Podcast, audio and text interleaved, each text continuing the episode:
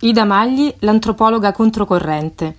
Nata a Roma nel 1925, è stata una donna e studiosa non alla portata di tutti, proprio a causa dei suoi pensieri originali e controcorrente. Si era laureata alla Sapienza in filosofia, con una specializzazione in psicologia medica sperimentale e una tesi sul linguaggio radiofonico, divenendo in seguito docente di psicologia sociale all'Università di Siena, dove insegnò per qualche tempo. Dopodiché ottenne la cattedra di antropologia culturale nella stessa università dove prese la laurea, fino al pensionamento nel 1988. È morta nel 2016 a 91 anni nella sua casa romana.